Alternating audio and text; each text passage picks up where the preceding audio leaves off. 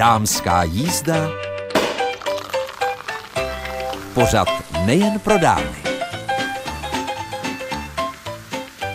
Je středeční sváteční dopoledne, ale i dnes vysíláme dámskou jízdu a od mikrofonu vás zdraví Mirka Nezvalová.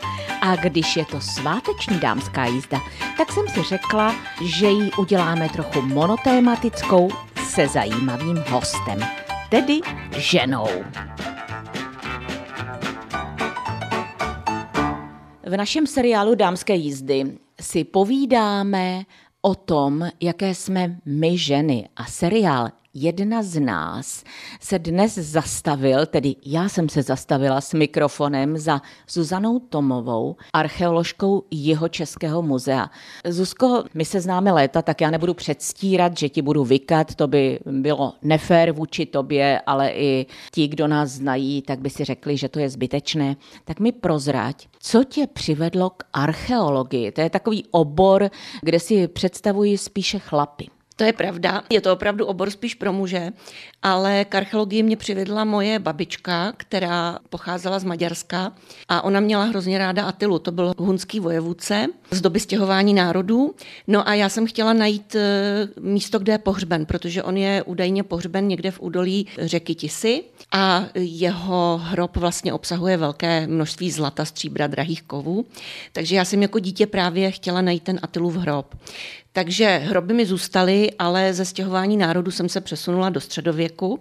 No ale protože od té, já nevím, páté třídy jsem měla tuhle tu touhu stát se archeologem, tak eh, jsem nakonec eh, vystudovala gymnázium, pak jsem čekala asi tři nebo čtyři roky, než mě na archeologii přijali, protože já jsem dělala přijímací zkoušky ještě před rokem 89 a ono to nebylo tak jednoduché se v té době dostat na Filozofickou fakultu Univerzity Karlovy.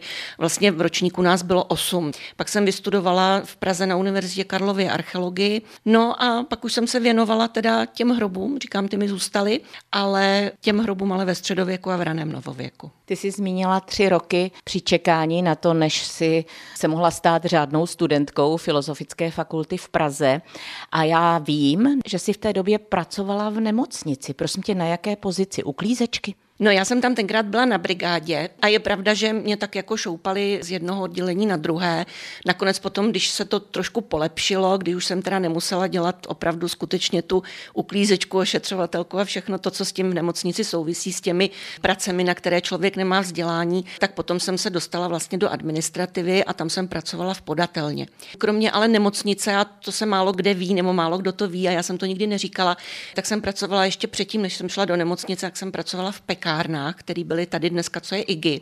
A stála jsem u linky a rozmazávala jsem do makových špiček ten mák na té lince. Ale jako byla to sice umorná práce, ale taky to bylo zajímavé, protože tam byli zajímaví lidi. Když jsem ve svém studentském období pracovala v táborské frutě, v táborských mrazírnách a tak dále, tak najednou člověk zjistí, že ženy mají daleko obhroublejší vyjadřování než muži a za další se potkává v situacích, které jsou skvělé. Tak to je asi tvůj makový příklad z pekárny. Ano, myslím si, že to je přesně ten příklad, protože je pravda, že tam bylo pár lidí, kteří nemohli sehnat v té době práci právě z politických důvodů. A o to to bylo zajímavější, protože tam třeba probíhaly různé diskuze právě nad tím pásem s těma makovými špičkama. Pojďme skočit do období, kdy ty si přišla na filozofickou fakultu, zmiňovala si osm studentů, ale ty jsi hned jednoho ulapila pro sebe. No, ono to tak nebylo, že bych se ho hned ulapila. To je pravda, že možná manžel říká, že jsem si ho ulapila hned pro sebe, protože my jsme se seznámili hned při přijímacích zkouškách, protože jsem si od něho půjčovala noviny. Takže to spíš jako povídá manžel, to ne já, ale potom teda jsme už spolu i bydleli na koleji a tak nějak jako jsme se zblížili, že jsme měli shodné názory na archeologii, na politiku, na život. No a nakonec jsme se vzali v roce 93. A přemístili jste se do Českých Budějovic. My jsme nezačali v jeho Českém muzeu, my jsme začínali v památkovém ústavu tady v Českých Budějovicích jako archeologové. To tenkrát archeologové sídlili ještě tady v tom bývalém morovém špitálku, který se dneska opravuje. Tam jsme seděli v jedné kanceláři a je pravda, že vzhledem tomu, že tam byly malé kanceláře a měli jsme otevřené dveře, tak naši kolegové říkali, oni se hádají, ale oni se hádají kvůli práci. Takže to je vždycky tak jako překvapilo a je pravda, že na spoustu věcí jsme měli potom v té archeologii rozdílný názor. Ale ty jsi zmiňovala, že se specializuješ na hroby. On odchod člověka ze života je momentem, který je, řekněme, v našich myslích potlačován, jako kdyby ten konec života nikdy neexistoval, ale on přesto existuje. Tak eh, nemáš pocit, že tehdy v minulosti se k tomu přistupovalo jinak? Protože my tady máme okolo sebe rozložené papíry, kde ty pracuješ na své dizertační práci, která se věnuje právě pohřebním rituálům. Ono právě ty pohřební rituály jsou hodně zvláštní a zajímavé. Ku příkladu, když hovoříme o tom, že v dnešní době vytlačujeme smrt jakoby z našich myslí a v podstatě, když nám někdo zemře, tak je to pro nás, řekněme, opravdu stresující okamžik. Tak ku příkladu ve středověku tomu tak nebylo. Tam ti lidé žili s tím, že ta smrt přijde, chtěli, aby ta smrt byla dobrá a vlastně to byl jenom přerod eh, jednoho života v něco jiného. To znamená tedy v to, že se dostanou tedy do toho toho království nebeského. No a nebo měli taky strach, že přijdou do toho pekla. Začalo se to měnit až někdy v raném novověku, vlastně tak kolem 17. spíš až v 18. století, kdy i lidé chtěli být pohřbeni, že i v testamentech je napsáno, že chtějí být pohřbeni se svou rodinou. V době středověku tomu tak nebylo, tam skutečně to konkrétní místo bylo nějakým způsobem označeno, ale ten pohřeb jako takový pro vzpomínku těch neboštíků nebyl tak důležitý jako potom v tom raném novověku věku. Já nevím, jestli to jako úplně přesně dokážu vysvětlit, ale jeden můj kolega archeolog říká, že my u těch pohřbů víme sice jak, jak jsou ti lidé pohřbeni, ale nevíme proč, protože my nedokážeme zachytit v archeologii ten pohřební rituál a už vůbec ne pro tu dobu toho středověku. Tam se odvozuje, jsou to hypotézy, pracuje se s těmi hypotézami. Možná bych určitě měla zmínit ale to, že my dneska už sice nedokážeme říct, jakoby proč, nedokážeme pojmenovat toho konkrétního člověka, ale díky přírodovědným metodám, který se hodně jako rozvíjejí teď v současné době, tak eh, dokážeme říct, co já vím, konkrétní věci individuální, na co ten člověk zemřel, jaké měl choroby, v podstatě jakou měl stravu, to znamená, znamená, jakým způsobem se pohyboval, jakým způsobem se hýbal, jestli to byl člověk, který těžce pracoval, nebo jestli to byl člověk, který naopak jako nepocítil tu těžkou práci. Tak to jsou všechno věci, které už dneska dokážeme individualizovat u toho konkrétního jedince, akorát, že tedy nevíme, jak se jmenoval.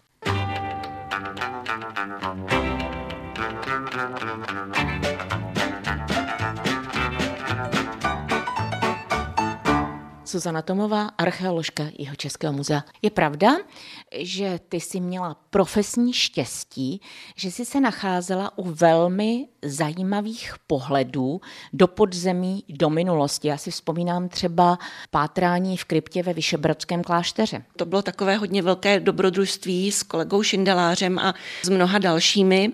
My jsme vždycky byli rádi, že nás všichni, kdo se toho účastnili, samozřejmě podporovali. V tomto případě musím teda zmínit i třeba kolegu Červáka, který vlastně pracuje dneska na jeho českém kraji, ale on je původně taky archeolog. Takže Vyšebrodský klášter, že nás v tom podporoval, protože nebýt jich a pokud by nám to neumožnili, tak samozřejmě bychom tuhle tu práci dělat nemohli. No a já jsem byla úplně na začátku, kdy v té první fázi ono bylo povědomí, kde ta hrobka je, ale tak nějak se na to zapomnělo od, řekněme, toho 17. století. No a my jsme tu hrobku museli najít. Museli jsme ji znova přesně vyměřit, protože my nemůžeme vrtat do podlahy desetkrát. My prostě musíme přijít a říct, ano, tady je nějaká dutina, tady budeme vrtat a budeme vrtat jenom jednou. Takže na tom začátku já jsem byla a skutečně se nám podařilo tu hrobku vyměřit a ve chvíli, kdy byla vyměřena, tak jsme přistoupili k tomu prvnímu vrtu a vlastně od toho, řekněme, 17. století nebo vlastně od doby, kdy ta hrobka byla uzavřena, to znamená po smrti toho Petra Voka, jsme byli první, kdo se do té hrobky po dlouhé době podíval. Ano, podívali jste se okem speciální kamery. Jaký je to pocit nahlížet do minulosti? Vzhledem k tomu, že Rožmberkové jsou hodně známý rod, tak vždycky jsme je znali jenom z písemných pramenů, ale ve chvíli, kdy se začnete na ně dívat jako na lidi, kteří zemřeli, byli pochováni v té hrobce, tak najednou i tomu rodu, můžu říct vlastně i rodině, v podstatě najednou získáte úplně jiný vztah a jiný přístup. Ono, když bych odbočila od té vyšehrodské hrobky, ono je to trochu podobné, jako když mi prošly rukama kosti budějovických měšťanů a lidí, kteří byli pochovaní na piaristickém náměstí anebo tady u svatého Mikuláše v Budějovicích. Najednou se začnete dívat na historii toho města úplně jinak, než když ji znáte jenom z těch písemných pramenů. A tohle byl právě ten případ, že nám najednou ti lidé začnou být víc blízcí. Vraťme se tedy na to piaristické náměstí, protože tam vím, že jste dokonce snad byli dvakrát. My jsme na Piaristickém náměstí byli dokonce třikrát, ale z začátku v roce 93 až 94 to byl kolega Militký a můj manžel. To, když se Piaristické náměstí celé komplet opravovalo, tak oni vyzvedli zhruba 300 hrobů, které byly velmi zajímavé už i tím, že tam byl ten starší pohřební horizont, to znamená skutečně ty pohřby z toho 13. století, dokonce tedy snad i z té doby před eh, založením města. Ale já už jsem potom dělala archeologické výzkumy v roce 2016 a 2017 17 na Piaristickém náměstí, když se stavily podzemní kontejnery a když se vedlo technologické zařízení do solnice, z pivovaru do solnice. V podstatě my jsme tomu pracovně říkali pivovod. A taky jsme našli velké množství jednotlivých pohřbů a kosterního materiálu. Tam si myslím, že asi úplně nejzajímavější i pro lidi, kteří se tam na nás chodili koukat, že jsme zachytili okraj hromadného hrobu někdy z druhé poloviny 17. století a ten hromadný hrob se vlastně vztahoval eh, k tehdejší morové morové epidemii. Takže to byl takový zajímavý nález právě na tom piaristickém náměstí. A pak jsme samozřejmě dělali velký archeologický výzkum přímo v Solnici, přímo pod Solnicí, když se opravovala. A tam jsme skutečně našli mohutnou hrobovou vrstvu s asi 50 pohřby, které byly anatomicky uložené. Byly to jednotlivé hroby, ale zajímavé na tom bylo, že ještě pod tou hrobovou vrstvou z toho 13. století, která byla datovaná vlastně i mincemi, jsme nalezli starší stavbu, která určitě předcházela buď době založení města, anebo to přímo souviselo se založením Českých Budějovic, že to byla stavba, kde teda žili ti, kdo buď klášter stavěli, anebo právě ti dominikáni, kteří sem na počátku nebo v té druhé polovině 13. století do Budějovic přišli. Takže vždycky jsou ty archeologické výzkumy zajímavé tím, že oni přinesou nové poznání o městě. V dámské jízdě si povídáme se Zuzanou Tomovou, archeoložkou jeho Českého muzea.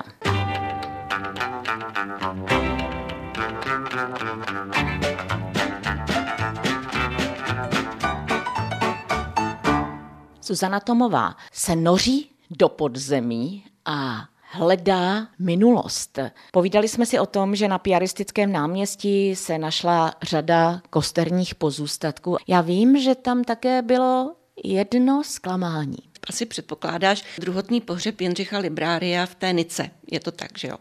No, zklamání. Ono na jednu stranu, protože my samozřejmě jsme v těch pracích pokračovali, takže v první fázi skutečně to bylo zklamání, protože na krabičce, ve které byly kosti uloženy, bylo napsáno, že jsou to ostatky Jindřicha Librária, prvního převora dominikánského, ale když jsme potom nechali udělat právě ty přírodovědné analýzy, tak se ukázalo, že jsou to buď kosti, které nepatří člověku, anebo že jsou to kosti eh, opravdu z raného novověku, někdy z toho toho 18. století. Jenomže už se neví, a my jsme to prozatím neprezentovali, že pod tou oltářní menzou, která je v té Nice dneska vidět, že je tam ještě další dutina. A když jsme ji otevřeli, tak jsme samozřejmě našli opět kosterní materiál, který byl podroben také přírodovědným analýzám. No a ty výsledky právě té druhé fáze průzkumu, tak ty teprve budeme prezentovat. Ale můžu říct, že tam bylo nalezeno několik jedinců a všichni ti jedinci byli pohřbeni v době založení města nebo trochu později, řekněme v pozdní gotice, takže už nejsme v raném novověku, ale jsme v době tedy středověku a skutečně je tam jeden pohřeb, který by se dal přišknout Jindřichu Libráriovi. Takže to bude to překvapení. Budeme čekat, jaké tajemství podzemí odkryje. Na druhou stranu mnozí ti, kteří šli do pyramid, tak eh, v podstatě nepřežili. To je vlastně takové to prokletí, které tam je. Nemáš strach? Strach nemám, protože teda je pravda, když se hovoří o těch pyramidách, takže je spojeno pár úmrtí eh, s lidmi, kteří tedy vstoupili do pyramid. Já si nemyslím, že většinou ta úmrtí souvisí bezprostředně tedy s tím, že vstoupili do pyramid.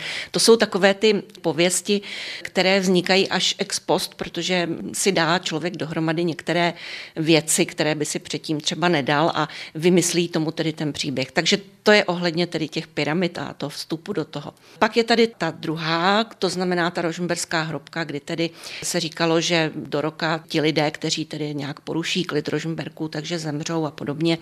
Ale to je také až potom výmysl raného novověku, hlavně Bouslava Balbína, který psal o rožmberské hrobce samozřejmě neuvěřitelné pověsti i o tom, že Rožmberkové kralují po smrti, že tam sedí v křeslech a podobně. My jsme samozřejmě zjistili, že nic takového není pravda. No a vzhledem k tomu, že jsme archeologický výzkum té rožmberské hrobky nebo nedestruktivní archeologický výzkum té rožmberské hrobky začali před 15 eh, lety a do dneška všichni účastníci jsou naživu, tak eh, si myslím, že je to zase opět ten barokní výmysl toho Bohuslava Balbína. Takže aby tomu dodal nějakou váhu všemu a aby tedy také odradil určitě lidi, kteří by třeba do té hrobky chtěli vstoupit. A znova říkám naopak, já mám pocit, že když se odehrávají některé děje, některé události, ale zase jsou to až to ex post, kdy si to člověk jakoby dá dohromady a vymyslí si to v podstatě, tak já mám pocit, že naopak Rožmberkové nám v tomto fandí, v tom průzkumu. Zmiňovala si, že jste našli spoustu kostí tam při těch archeologických výzkumech, takže co jste udělali? Našli, proskoumali, zasypali a teď je vlastně na nich solnice? V žádném případě my většinou ten osteologický materiál, pokud to jde, tak ho vyzvedneme. A po prodělání vlastně všech těch analýz a po proskoumání i antropologem a tak dále a všech těch prací, které s tím souvisí, tak je znovu pohřbíme. Třeba ku příkladu lidské pozůstatky od kostela svatého Mikuláše jsme pohřbili dohromady ve spolupráci s děkanstvím u svatého Mikuláše, s panem děkanem Marešem na staroměstském hřbitově vlastně na Plzeňské, nebo tady u Trojice. Takže jsou znovu uloženi v zemi a i ta zem byla vysvěcena předtím. Někdo si možná řekne, proč se ti archeologové hrabou v zemi. Souvisí to vlastně i s mnohými stavbami, které jsou třeba stavba silnic, dálnic a tak dále, nebo nějakých větších objektů, tak v podstatě, když se začne hovořit o záměru stavby, tak hned se tam hrnou archeologové. No je to o tom, že vlastně historici pracují s archivními prameny a na základě toho vytvářejí nějaký příběh. My pracujeme s hmotnými prameny, které jsou pod zemí a na základě těch hmotných pramenů vytváříme příběh. A je třeba říci, že na rozdíl od třeba středověku a raného novověku, kdy máme k dispozici i písemné prameny, kdy můžeme porovnávat, i když málo kdy se sejdou písemné a archeologické prameny nebo ta jejich výpověď, tak ku příkladu pro období pravěku my nemáme ten písemný doklad. To znamená, že kdyby nebylo archeologů a nebylo by archeologie, tak by vlastně neexistovala velikánská část lidské historie, protože ta zaznamenaná v písemných pramenech není. Ty se připravuješ na obhajobu své dizertační práce, která se právě zabývá těmi pohřebními rituály. Už jsme zmiňovali, že slovo smrt je takový moment, který nechceme vnímat, ale přesto, když v té minulosti někomu bylo 45, tak to už byl stařec nad hrobem. No pokud mohu hovořit eh, pro ten středověk, ku příkladu 13. 14. století, tak eh, pokud eh, muži bylo 45 let a dožil se toho věku, tak už byl v celku starý. Ženy se tohoto věku dožívaly velice málo právě z důvodu, že umírali při porodech, takže tam ten průměrný věk mám tak kolem 32, 35 let. A pokud někomu bylo třeba 80 nebo 60, ale pokud se někdo dožil takového věku vysokého, tak už to opravdu byly kmeti a ti lidé byli velice uznávaní, všichni si k ním chodili pro radu, protože to byli velice staří lidé, kteří už hodně pamatovali. Když si povídáme o těch archeologických výzkumech a nahlížíme do Českobudějovického nebo Vyšebrodského podzemí, tak Překvapilo tě někdy něco tak, že si to vůbec nečekala? To je záludná otázka. Já se musím přiznat, že mě asi překvapilo, když jsem úplně poprvé vstoupila do podzemí v katedrálním kostele svatého Mikuláše, když se opravoval, tak eh, ty prostory byly velice zvláštní. Ty barokní krypty, ty samozřejmě odpovídaly tomu, co se v té době používalo, ale ta hlavní krypta, která byla pod presbytářem byla hodně veliká a byl to v podstatě prostor, kde člověk mohl stát zpříjmeně. Bylo tam několik sloupů, ten prostor byl zaklenutý a bylo tam, já nevím, 50 pohřbů a většina těch pohřbů vlastně původně asi nebyla ani v rakvích, že byly na pohřebních prknech. Tak to byla taková jedna věc, která mě překvapila. No a pak druhá věc, která samozřejmě úplně všechny překvapila, tak to byl vzhled rožmberské hrobky. To se zase vracím zpátky do toho vyššího brodu, protože tak, jak jsme byli seznámeni s Bohuslavem Balbínem, který vytvářel ty pověsti, tak eh, samozřejmě jsme čekali honosnější prostor, honosnější rakve, možná víc sarkofágů, nejenom ty, ty dva nebo ty tři, které tam jsou. To nás hodně překvapilo a musím se přiznat, že jsme dlouho váhali, jestli opravdu jsme v té rožmberské hrobce, ale nakonec potom jsme si dali dohromady eh, i písemné prameny a zjistili jsme, že je to skutečně prostor, tak jak ho popisuje vlastně kronikář eh, rožmberský Václav Březan, že je to skutečně prostor sklípek a už je tam jenom to poslední místo pro posledního Rožmberka Petra Voka. Takže to bylo překvapení pro spoustu lidí. Já si myslím, že i někteří kolegové, kteří nejsou archeologové, třeba památkáři, tak ty, když viděli ty první záběry, tak taky nevěřili, že jsme v Rožmberské hrobce. Tak to nás překvapilo hodně. Když zkoumáš Českobudějovické a Vyšebrodské podzemí, tak netoužíš jít zkoumat i jiné civilizace jako archeoložka? Určitě by to pro mě bylo zajímavé, akorát, že já jsem vystudovala eh, prehistorickou archeologii a středověkou archeologii a nikdy jsem nestudovala klasickou archeologii ani egyptologii, takže z tohohle toho důvodu archeologické metody, to znamená postup archeologických vykopávek, je všude stejný. Ale když člověk nezná úplně přesně tu historii, tak ji nemůže vytvářet. Může udělat archeologický výzkum, může ho udělat dobře, ale zpracovat ho potom už musí někdo jiný, to znamená někdo jiný v tom smyslu, kdo to umí, kdo tomu rozumí a kdo to samozřejmě vystudoval. Ale je samozřejmě oblast, která by mě hodně lákala. My jsme nějaký čas pobývali ve Střední Americe, v Salvadoru. Setkali jsme se tam se spousty lidma a docela ráda bych se tam ještě vrátila v rámci archeologických výzkumů, ale možná spíš dokumentace tamnějších majských památek, protože ve Střední Americe, ku příkladu v Salvadoru, byla až do roku 1992 občanská válka a samozřejmě na památky tohoto druhu eh, ty šly stranou, samozřejmě tak jako při každém každém válečném konfliktu. No a oni teď vlastně začínají zkoumat ty památky, no a nebylo by vůbec špatné se tam ještě vrátit a dělat něco takového, jako je třeba seznam tamnějších památek, tak jako je to tady u nás v Česku běžné, že máme seznam památek, který je uložen v památkovém ústavu a mezi jinými jsou tam i archeologické lokality. Suzana Tomová, archeoložka jeho Českého muzea.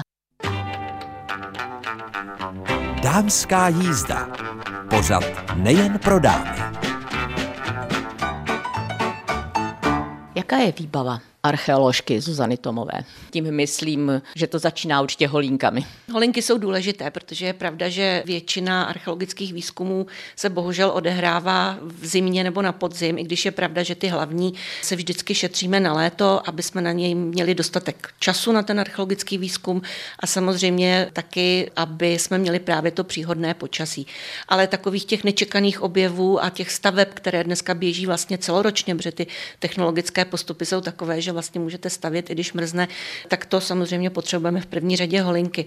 Ale když jsme třeba byli na archeologických praxích na vysoké škole, studenti archeologie vyfasovali krompáča lopatu a, a dámy většinou, které studovali archeologii škrabku a vlastně i fyzicky jsme se podíleli teda na tom archeologickém výzkumu, nejenom, že jsme kreslili a vyhodnocovali, ale museli jsme si to taky nejdříve vykopat. To už teď jako archeolog tady v muzeu nemusíme, už tady mám techniky, kteří to udělají za mě nebo brigádní státníky nebo studenti, kteří zase k nám přijdou na archeologický výzkum se přiučit něco, ale vlastně tak jakoby je člověk přivázaný celý den, 8,5 hodiny na tom výzkumu, protože nemůžete jako odejít a, a pak se tam vrátit a pak to třeba zdokumentovat. Ne, musíte prostě být celou dobu při tom, když se odkrývají ty jednotlivé sondy po vrstvách, abyste věděla, co kam patří, kam patří jaká keramika, kam patří jaké mince, kam patří jaké další nálezy.